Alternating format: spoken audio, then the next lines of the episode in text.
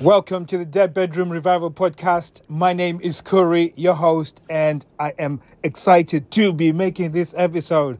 Well, so we're going on to the series, we're now part two, and today we're going to be talking about the most coveted attachment style that is available, which is uh, usually it's called secure attachment. And usually these people are people that come from a really good family where the dad, mum and dad are secure, or at least they know how to communicate their feelings, they know how to communicate their needs, they also are emotionally intelligent, so they know when things are not quite right and they address those situations. And therefore, when they communicate with their child, they also do that with love, with nurturing, and they make eye contact, they they play with their children. And those are the attachment bonds that makes the child feel safe. And when you feel safe in those interactions, they it makes it so much easier for you to then cope in life in terms of any other interactions that you face. And they did an experiment with this to actually uh, figure out how um, a child or where the the child is at. And for For the child that uh, a child that was with uh, a secure attachment, uh, what they did is that they brought a child with a with a mum into a room. When the room had full, was full of toys, and the, the child would have gone and started playing with the toys because the mum is there. And then the guy who was running the experiment would sort of suddenly just take mum out of the room, and then they would watch from a window. And as soon as the child realized that mum is gone, they would get into a state of panic and fear, and then they'll start crying. And then as soon as mum comes back into the room, um, the child would get over to mum and then cuddle mum, and then would then feel secure that I'm safe again, and then will resume playing. So when you see it from that perspective, and with the other ones, it was different. Uh, with the other ones where they were, you know, um, abandonment and abandonment attachment, they all would persist on the crying because they would not be able to um, sub- move away from that level of fear into security. So this is why this one is most coveted one, because you're re- if you are in that situation, you're very secure in yourself, um, which means that you can offer freedom to your partner. Because sometimes uh, if you find yourself in the anxious type attachment, um, there's quite a lot of manipulation within the relationship. Now, this is controversial because I've said this a few times. People say, no, I'm not manipulative, and my wife is not manipulative. But uh, whenever you come from a a, a sort of uh, low self self and low self esteem, um, usually within that relationship, Uh, there's a part of you that behaves in certain ways that is manipulative in order to serve your, you know, self, you know, whatever thing that is causing you to have that self-doubt, whatever. So, for instance, uh, if uh, the person you went out with your friends, your boys, you're going out play golf or whatever, uh, when you come back, she would make it into a, you end up in a massive argument, and it's got nothing to do with you playing golf. She will make it out like it's got nothing to do with you playing golf, but it would be such a horrible thing for you to go to play golf that, you know what, I really don't like going to play golf, because when I come back home, it's absolute shit. And then, or vice versa, it could be before you actually go and play golf, she will feel sick, and then, you know, you feel bad about leaving. And this is based on stories I've heard about this. So there's certain behaviors that will come up and that will be manipulative, and the same kind of normal, but they're not normal. So it's when you got that sort of secure type attachment style, it makes it so much easier to be in a relationship. Now, it's possible that you might have an attached, you might have a secure attachment, but now you're attached to somebody. You are now within a relationship with an attachment of anxiety.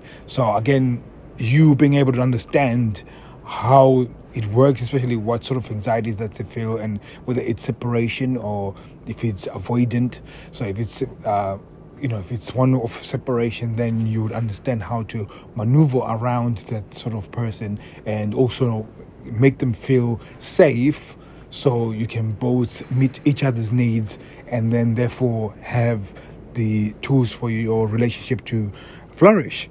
So it, it is it's it's one of those um, very interesting subjects, because I could go on and on about this, and I'm just sort of giving you an oversight. If you want to get more information, go to w w w dot dead bedroom revival dot com and we'll discuss more in detail with this and really just dive in deep, so I can give you the tools so you can transform your relationship and have the best frequent sex ever. So when this, when having a secure attachment isn't just exclusive, and I don't think, I think I personally believe that you can be um, anxiety, you can have an anxiety attachment and transition to a secure attachment.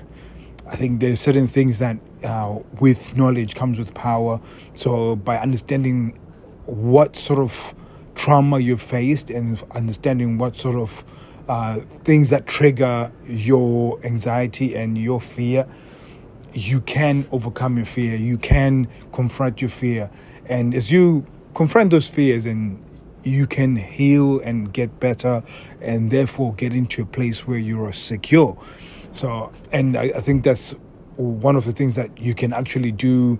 And some of it has to do with, you know, actually confronting the thing that you think is scary. So for instance, if you're putting yourself out there and you know that you're going to be rejected, I think I would rather take the rejection.